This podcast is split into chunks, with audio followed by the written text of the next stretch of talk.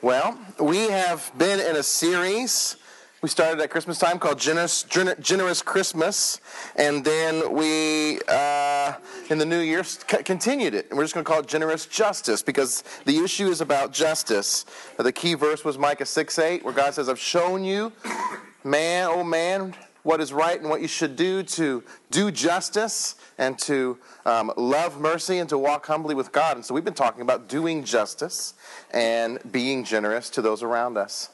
And I mentioned at the beginning of this series that it was mostly going to be for me that I have felt convicted that I need to be more generous, that I need to, to be involved in more justice ministries and to do more for the, the quartet of the vulnerable, the, the orphan and the widow and the stranger, alien, foreigner, and the poor. And that I wanted our church to do those things as well. And I'm hoping that we can. And I feel like it's been a wonderful series. It really has. One of my favorites. Not, not that I thought that it would be going in, but it's become one of my favorites. And I've heard, heard the same from some of you. And I'm just going to be honest with you, tonight or this morning is going to be a difficult message because um, it's, I, have I've wrestled with this subject a lot this week, especially. A thought occurred to me this week, um, and then as I was thinking upon that thought, uh, it was followed by three other thoughts that I want to share with you. And that is um, th- this is the thought that came to me. The thought says, We cannot talk about justice for six weeks and then ignore the issue of racism and ethnic injustices. I heard it said this week from a scholar that most white Westerners think that when they hear the word racism, they immediately think, well, well, that was at a certain time period, at a certain place, you know, maybe in the 60s during the civil rights movement. And it's, you know, this is 2016, and we're way beyond that now. I mean, we, homosexual marriages, you know, the legalization of pot. I mean, we're definitely a looser country than we were then. So this, racism isn't really a problem. And then he said, that would be so naive to think that racism and, and ethnic injustices are not a huge problem. Globally, they are a huge problem. They always have, racism has always been a problem in the world, always, from the beginning of time. And it probably always will be that way because of sin and because of pride. And so obviously on a global stage racism is a big issue we can we can think of the armenian genocide from 1915 that slaughtered over 100 i mean over 1.5 million people the holocaust that we're all familiar with i, I believe in 1940s uh, slaughtered and, and destroyed over 10 million people jews especially the Rwandan genocide from the Hutus and the Tutsis, which happened in 1995 and still happening today. Big deal. I had a friend who was from Burundi, and he had a ministry towards the Hutus and the Tutsis, trying to create reconciliation. Imagine that. the Bosnian conflict in 1995 was a genocide. Darfur just recently in 2003, and I could go on and on. You could just look it up, type in the word genocide in Wikipedia, and you'll see racial, ethnic injustices all over the world. So, so racism is still a global issue, wouldn't you agree? And it's not just a global issue, but it's a national issue as well. I mean, it's all over the place in America. I mean, you see it, if you, if you watched the news this week, you saw it in headlines all over the place, did you not? From the whiteness of the Oscars, did you see that? Um, you know, there's no color, no race in the Oscars, no, no actors, no actresses, no producers. To, to just the GOP debates and the State of the Union address and the responses and the talk of immigration and deportation and, and racism. It's, it's all over the place. Can't get away from it. So it's not just a global issue, it's not just a national issue, but let's just be honest, it's a city issue. I mean, we live in St. Louis, which led me to my second thought, which was this. Um, we cannot talk about justice for six weeks and then ignore the issue of racism and ethnic injustices and live in St. Louis. right? It would be like, are you skipping something, Mike? It almost looked like you were purposely avoiding it. You're talking about justice and you don't talk about racism. Oh, and you live in St. Louis and you don't talk about racism? What's wrong with you? Ferguson seems to come up all the time. You see it on the news every week. You see it. It's still they're still talking about it, and and and it's not just coming up on local news. It's coming up national news. It's coming up in global news. They're still talk. We we St. Louis is on the map because of what happened this past year in regards to race. So it's an issue. I know that I know that you may feel certain ways about it and have, but the truth of the matter is, if we step back, there is racial, ethnic issues that the church probably should respond to in a specific way. So, uh, the third point, and this is where it gets interesting. Thirdly, I thought we cannot do a six week series on justice and then skip racism. And we cannot do a six weeks on series and skip racism if we live in St. Louis. and we cannot do a six week series on justice and skip racism if we live in St. Louis and that series happens to fall on Martin Luther King weekend. I heard this voice in my head that said, Are you kidding?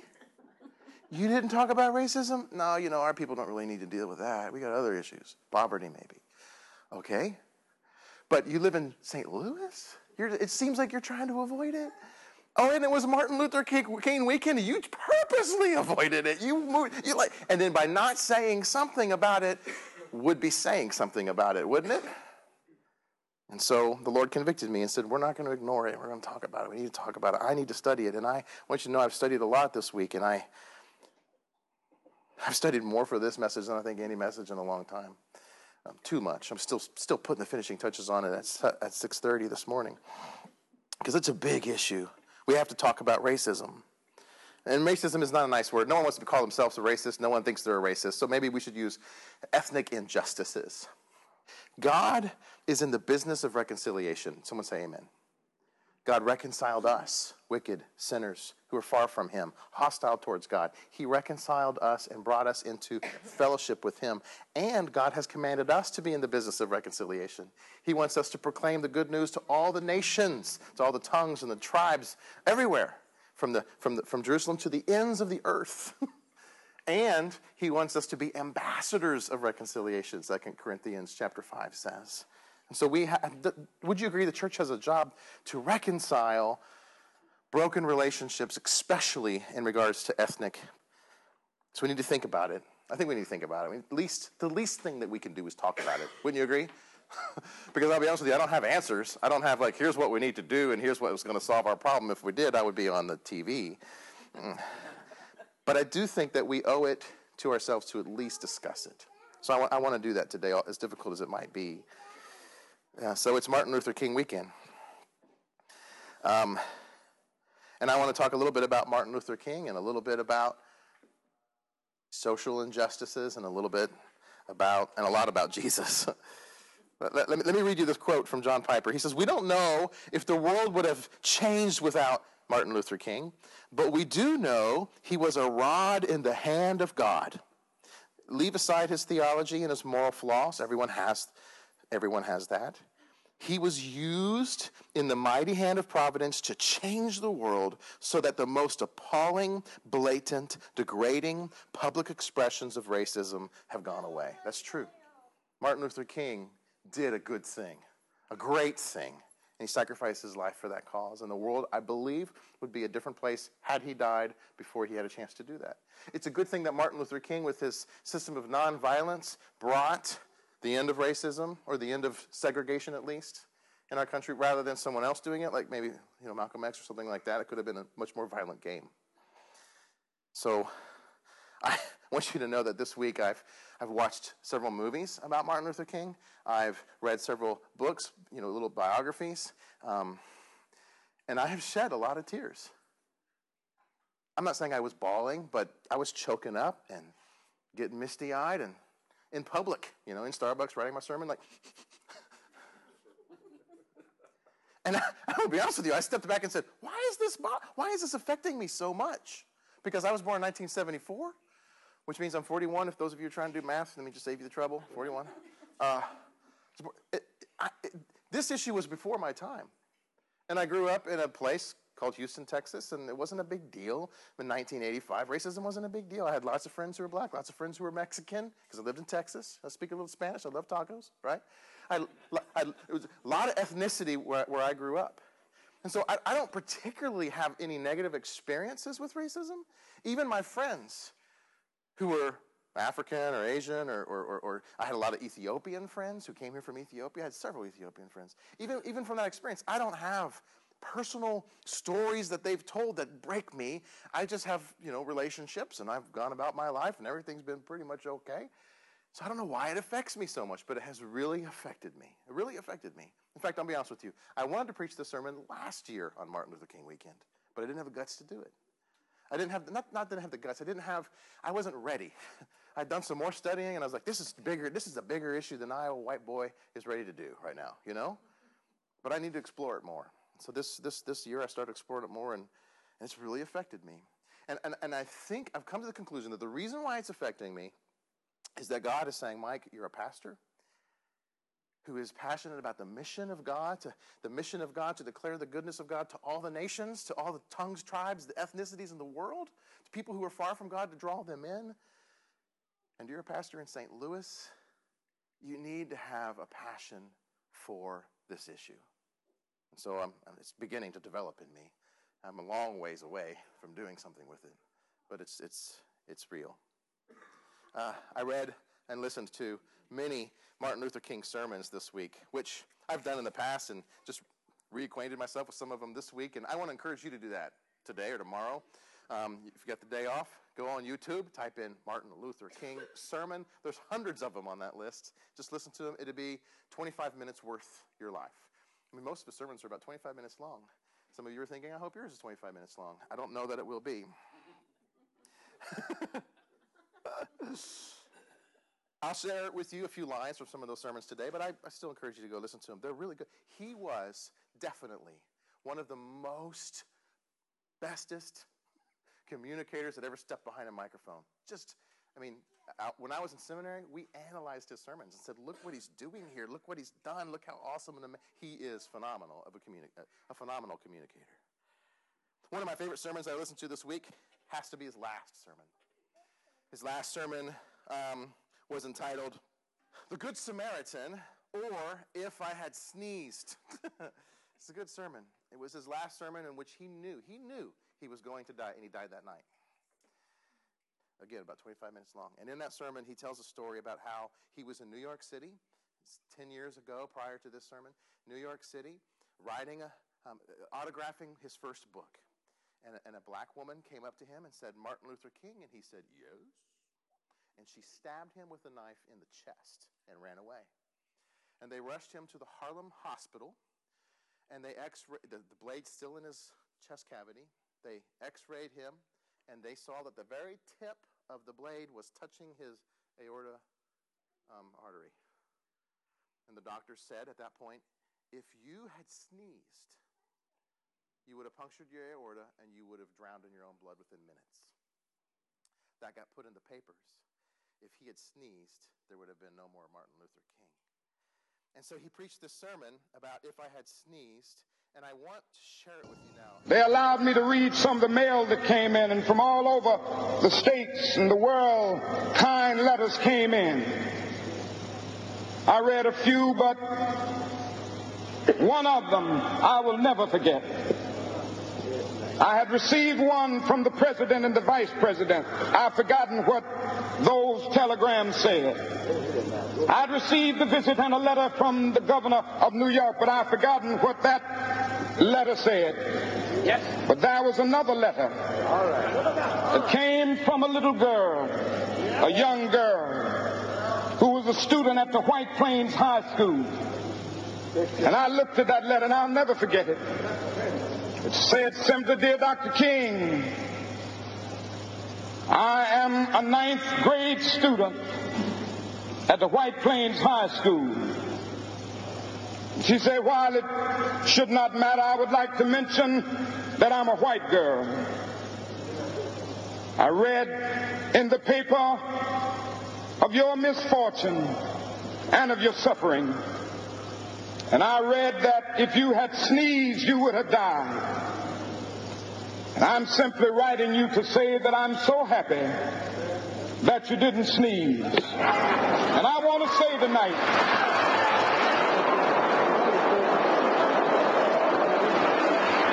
I want to say tonight that I too am happy that I didn't sneeze because if I had sneezed, I wouldn't have been around here in 1960.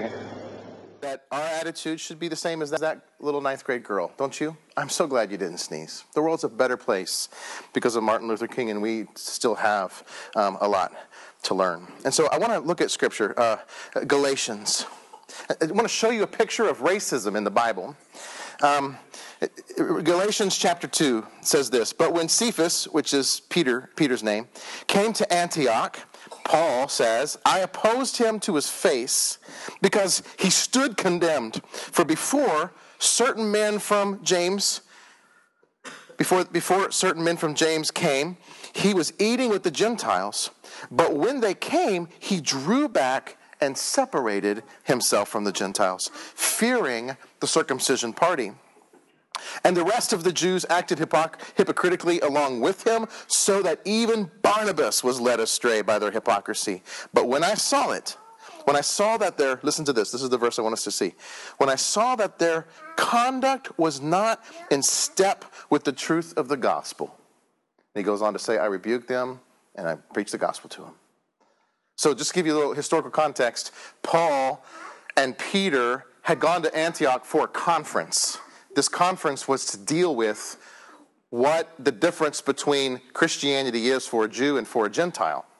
Because if you're a Jew and you became a Christian, do you still need to follow all the Jewish laws, all the dietary restrictions? Now that I'm no longer a Jew but a Christian, can I eat bacon, for instance? Would be a silly illustration. And, and Paul was of the mindset when you become a Christian, we put away all those laws. We don't have to get circumcised. We don't have to have those dietary restrictions. We don't have to do those fasts. We're not, it, the, the Old Testament law is completed in Christ. But then there were other people people from James, Paul says, who were of the circumcision party, and they believed that if you were a Gentile who had become a Christian, you needed to be circumcised and you needed to essentially become a Jew slash Christian. And Paul was saying, no, no, no, not, not at all. And he had trained Peter and he had trained Barnabas, and they were, they were gospel people who were now fellowshipping with Gentiles.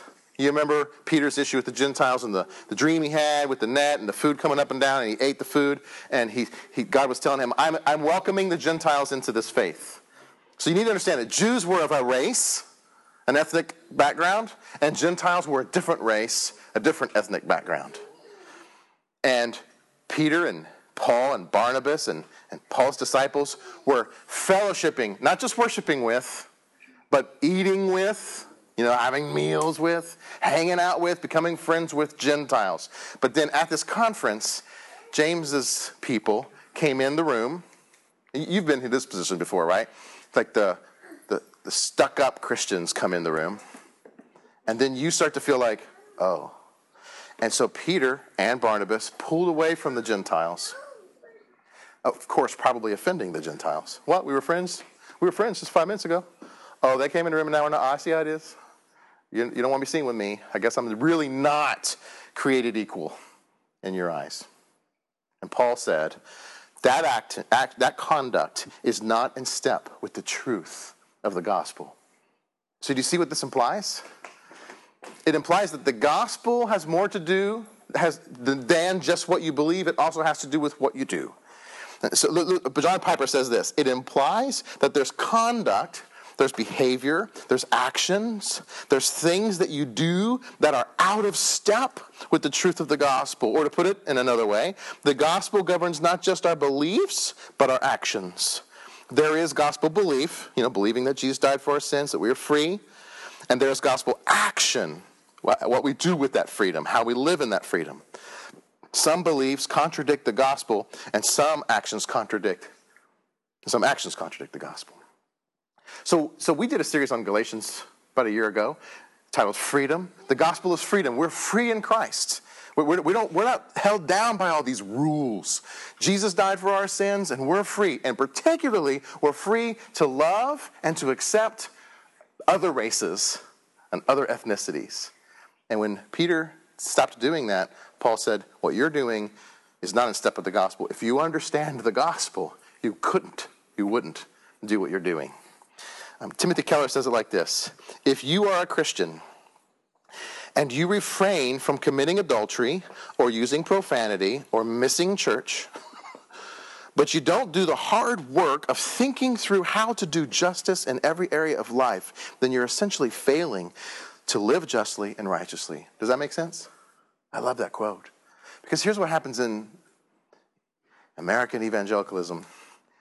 We say, in order to be a Christian, there are certain things that you need to not do, and there are certain things that you need to do. And if you follow those things, then you can be with us, right? Amen, brother and sister?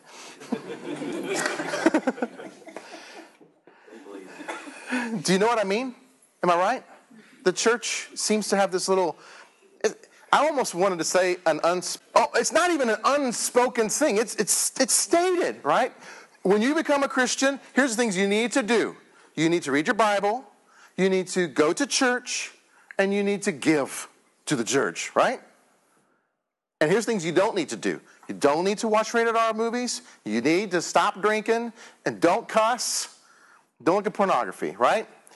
If you do any of these things, you're not on our team. And if you don't do any of these things, you're not on our team. Isn't that kind of what Christianity does? And the ironic thing is that none of these things are in Scripture explicitly about what it takes to come in. but there are things in Scripture that says you should do, and none of those things are on our list. Does that make sense? Love the poor, do justice, right? Keeping so so Paul's saying you're not keeping in step with the gospel. You may believe certain things. You may go to church and not cuss, but that's not the point either. There are certain ways you need to act towards people in order to be walking in the gospel. If I'll say it like this, if you understand the gospel, you can't be a racist. So maybe I should maybe I should um, explain the gospel. Uh, Piper says this one of the central cadences of the gospel life is the breaking down of ethnic hostilities and suspicions. One of the central cadences, you know what that is, right? The rhythm, the, the rhythms, the, the drum beat. Christians march to the beat of a different cadence, a different drum, right? And one of the central drum beats of the Christian is to destroy or to dismantle um, or to break down ethnic hostilities and suspicions. We have suspicions about ethnic, ethnic people, don't we? Let's just bring it real. If a homosexual moved next door to you, or an Islamic family, right, from Iran just moved in, they're wearing the turban, you see them going to and from their car with the turban would you have suspicions? You would, right? Stereotypes? Would you have fear? Would you love them? As a pastor, I preach a sermon. You need to love your neighbor. Yeah, but my neighbor is a, right? Oh, oh, but, the, but Jesus doesn't say you need to love your neighbor, comma, except in the cases of, you know, really extreme ones like these. Uh, I could say same thing if an African American moved in there'd be suspicions, right? And you've got to wonder how far am I going to go to love this person? How far am I going to let my kids become friends with their kids? Because I don't want certain things to rub off on them, certain lifestyle choices, certain music. You know, I don't want my kids listening to gangster rap, you know? And none of that may be true. They're just stereotypes, they're just suspicions. And Piper says here, one of the central cadences of the Christian life is to break those down. To say, no, no, we're not going to, we're not going to, we're not going to fall for that. We're going to do what God tells us to do and love them. But what if they prove it? Still, we're going to love them. And because this, one of the central cadences is to break those down. One of the central impulses, one of the things that pushes us in life is to bring unity and harmony. Answer my question Is that true of Christians? Are we supposed to bring unity and harmony? Yes, we are, right? Jesus said they will know we are Christians by our love, not by your picket sign, not by your political position, not by your banner or your flag, right? So we, we love people, and in loving them, we have to bring harmony and unity. Christians are harmonious people, or should be, right? We should be like, hey, it's all, I'm just trying to bring in harmony and love. I may disagree with you. I don't agree with your lifestyle, but I love you. And eh, do you feel like that's obvious in the church today? So maybe I should unpack the gospel because I said if the gospel gets a hold of you, then you could never have you could never be a racist. You could never have racist thoughts. So what does the gospel say? Well, if we just looked at a few verses in Galatians, where we were, just a few more verses, Paul, Paul tells us. So I'll just read what Paul says. He says, We ourselves are Jews by birth and not Gentile sinners. Yet we know that a person is not justified by works of the law, but through, someone say it, faith in Jesus Christ so we also have believed in Jesus Christ, in order to be justified by faith in Christ and not by the works of our law. Because by works of the law, not, no one will be justified. So, what Paul's saying is this here's the gospel.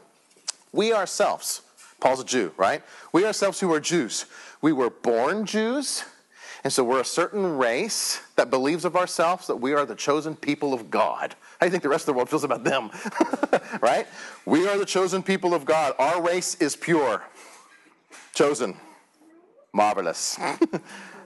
And Paul says, We know as Jews that we are Jews by birth, that we were birthed into this chosen race.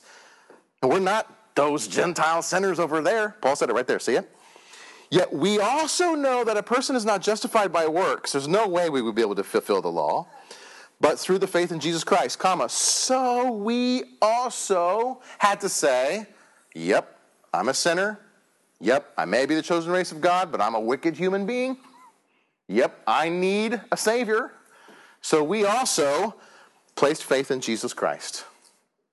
And we believed in Jesus Christ in order to be justified. So Paul's saying this as the chosen race of God, we know there's only one way to God, and that is through faith in Jesus. It's not what we do, it's what He did on the cross. We put our faith on what He did so that we can be saved. Paul says it's not of any works of our own, so that no man can boast. So if the Jews got saved that way, guess what? The Gentiles get saved that way too. All the Gentiles have to recognize is that they have sinned, they've offended God, but God's paid for it for them through the death of His Son, substituting His life for their life. All they have to do is believe and trust in Christ, and they shall be saved. And do the Gentiles get saved that way? Someone say, Yeah, because you're a Gentile. Unless you're a Jew, but I don't see any in the room, at least not obviously. If you're Chinese, do you get saved that way? Yeah. If you're Ethiopian, do you get saved that way? Yeah. If you're African, do you get saved that way? Yeah. If you're Russian, do you get saved that way? Yep. We all get saved the same way. We all get saved by recognizing that we're sinners and we need Jesus. Jesus died for us. Thanks for that. Now I'm saved. I was poor, you made me rich. I was guilty, you made me, you acquitted me and gave me righteousness. And if everyone gets to heaven that way, guess what heaven looks like when we get there? every tongue, every tribe, every nation, singing and worshiping God in their own languages and their own cultural expression. Can you imagine it? What we're experiencing today in church is nothing compared to what we will experience in heaven. And I'm not meaning that it's going to be louder up there, or that it's going to be more polished up there, or that there's going to be better singers and prettier preachers. I, what I mean is, our white Christian expression of, of worship is going to pale in comparison to every other color. Have you ever been to a colorful worship service? I'm sure you have. All black church? Raise if you've ever been to an all black church. Good job. When I was in college, it was my go to church. It was called Pleasant Olives. I was the only white head in that room. And sometimes I'd bring a white head with me just so I wouldn't feel so alone. I had some black friends there and they just made fun of me. You're so white. I'm like, I know. but I loved it. I loved the way the preacher preached. I wished I wanted to be a preacher at that time. I said, I want to be a preacher like him. And I loved the way the choir kept in step with his sermon. And the Lord said, Yeah, get the uh, uh, uh, uh. I said, Tell me. The Lord said, Yeah. Oh, man. I don't think I could be a, an African American preacher. I'm gonna have a heart attack. Elizabeth? I loved it. I loved it. I'd, church would be four hours long, but I still loved it. When I was a kid, eight years old, got baptized in the Free Will Baptist Church in Texas. I told you this once before. Our worship pastor was a Mexican family, about 10 people in this family mom, dad, grandma, grandpa, about eight kids. My math is wrong, six kids. And oh, so good. We, we went to that church for the worship. I don't remember the preacher, I don't remember anything he ever said. But I remember this song I saw the light. I saw the light. They were stomping their feet, shaking their tambourines, doing little dances. Me and my white family just sitting there saying, mm-hmm, it's good stuff. I've been to Kenya twice. So I've had lots of different experiences and different kinds of denominations in Kenya, and one thing is always the same. Services are about four hours long, there is no air conditioner, and 500 people are squeezed into a building that fits 100 and I'm complaining that there's sweat running down the back of my leg, which has never happened before. I don't remember, I don't remember feeling sweat running down the back of my leg. I don't understand a word this guy's saying because it's in Swahili, but these people love Jesus a lot, apparently. Four hours in a sweaty hot box, you know? And can you imagine in Swahili what the worship music sounded like? Hey, I don't even know. Habari, Hakuna Matata. You know, it was good stuff. Oh, it was good.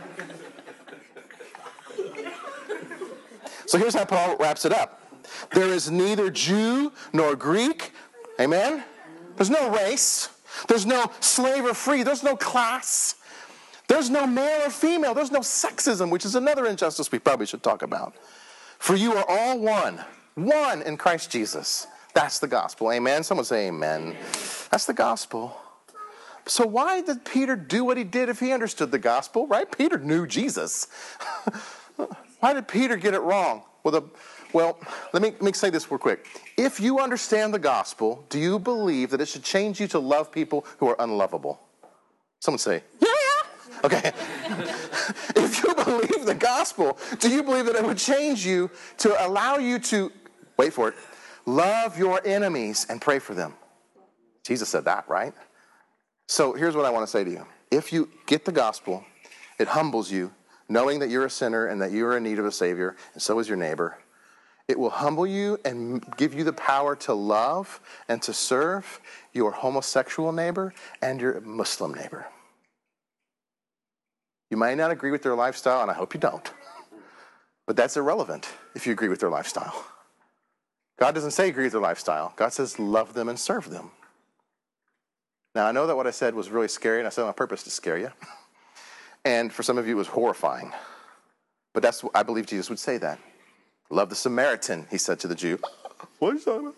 Love the prostitute and the tax collector. What are you talking about?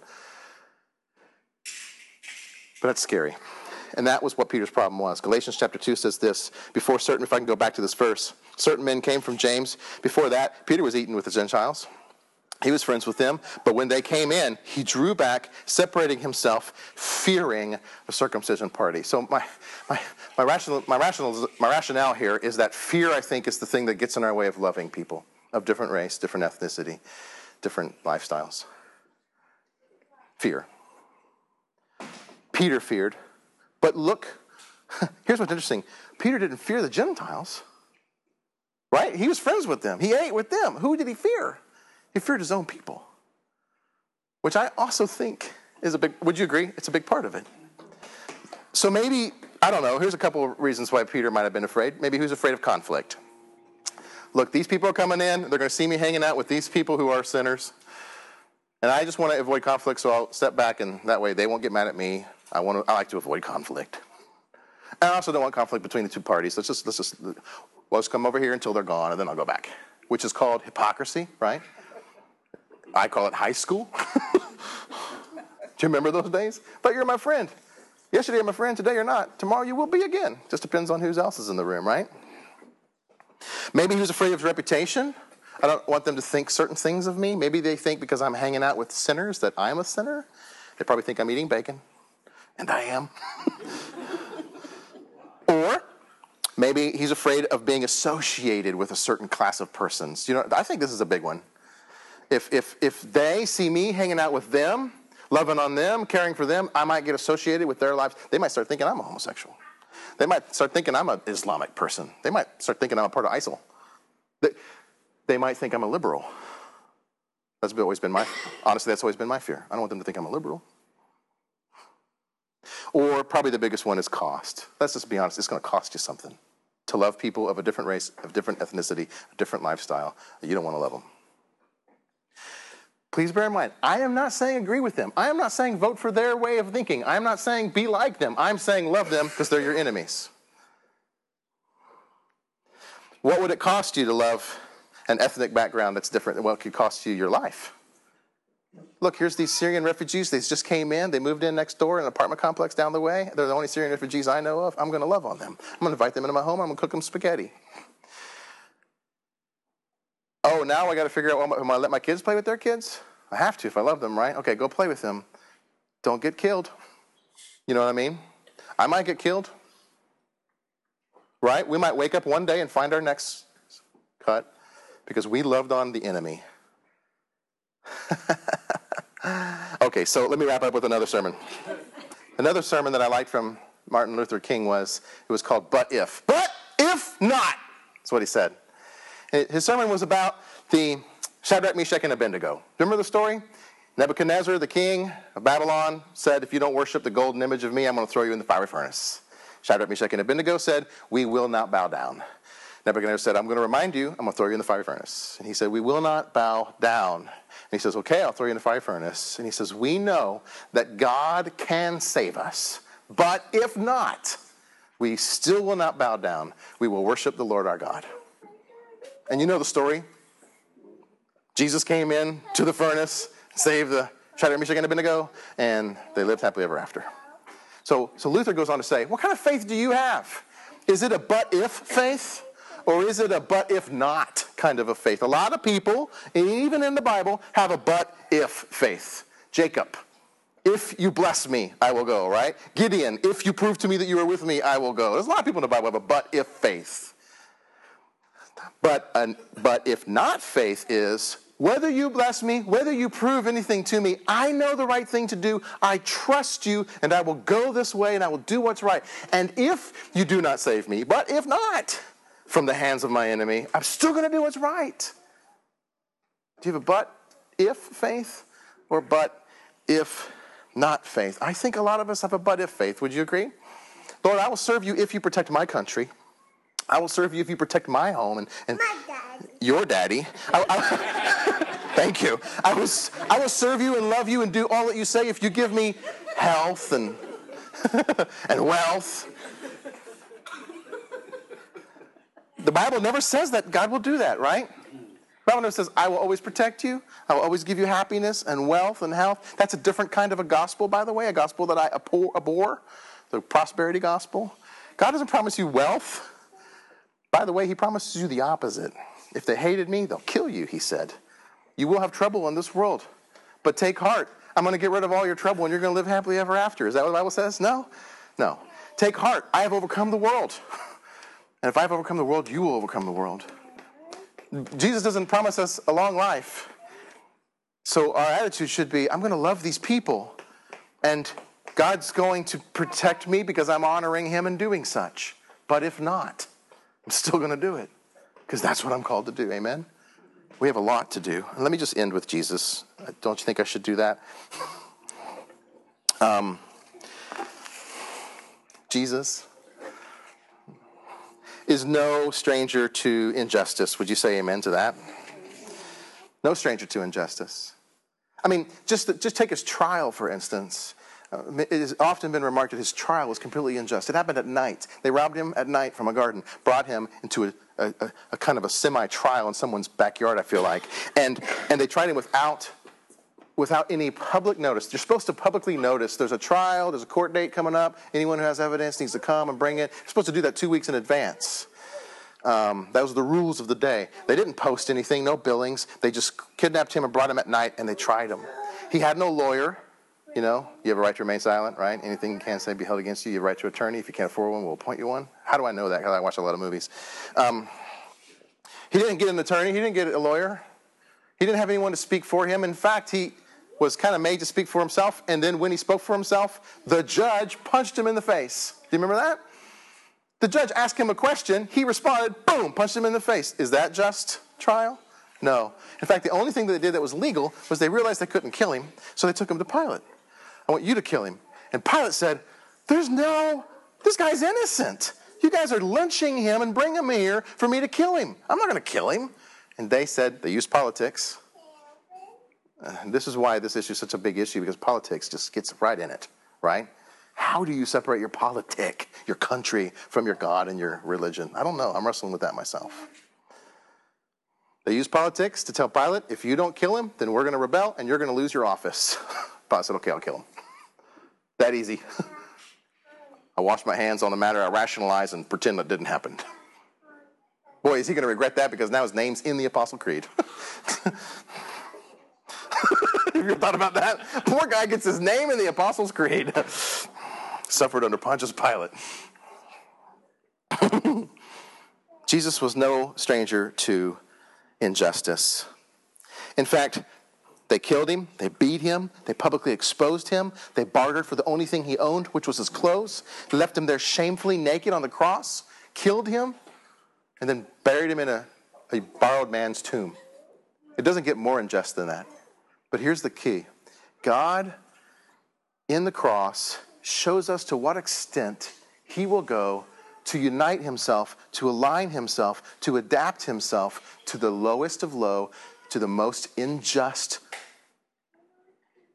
marginalized, oppressed people on the planet. Doesn't he? Jesus says, Look, I've been as high as you can get, and I've been as low as you can get. And because I died on the cross that way, I was able to, though I was innocent, though I should have been acquitted, I died and suffered a, a, uh, suffered a consequence that was not mine to suffer, so that you, though you should be guilty, and though you should not have freedom, I'm giving it to you because I took it for you. That's the gospel, and it's good. Amen.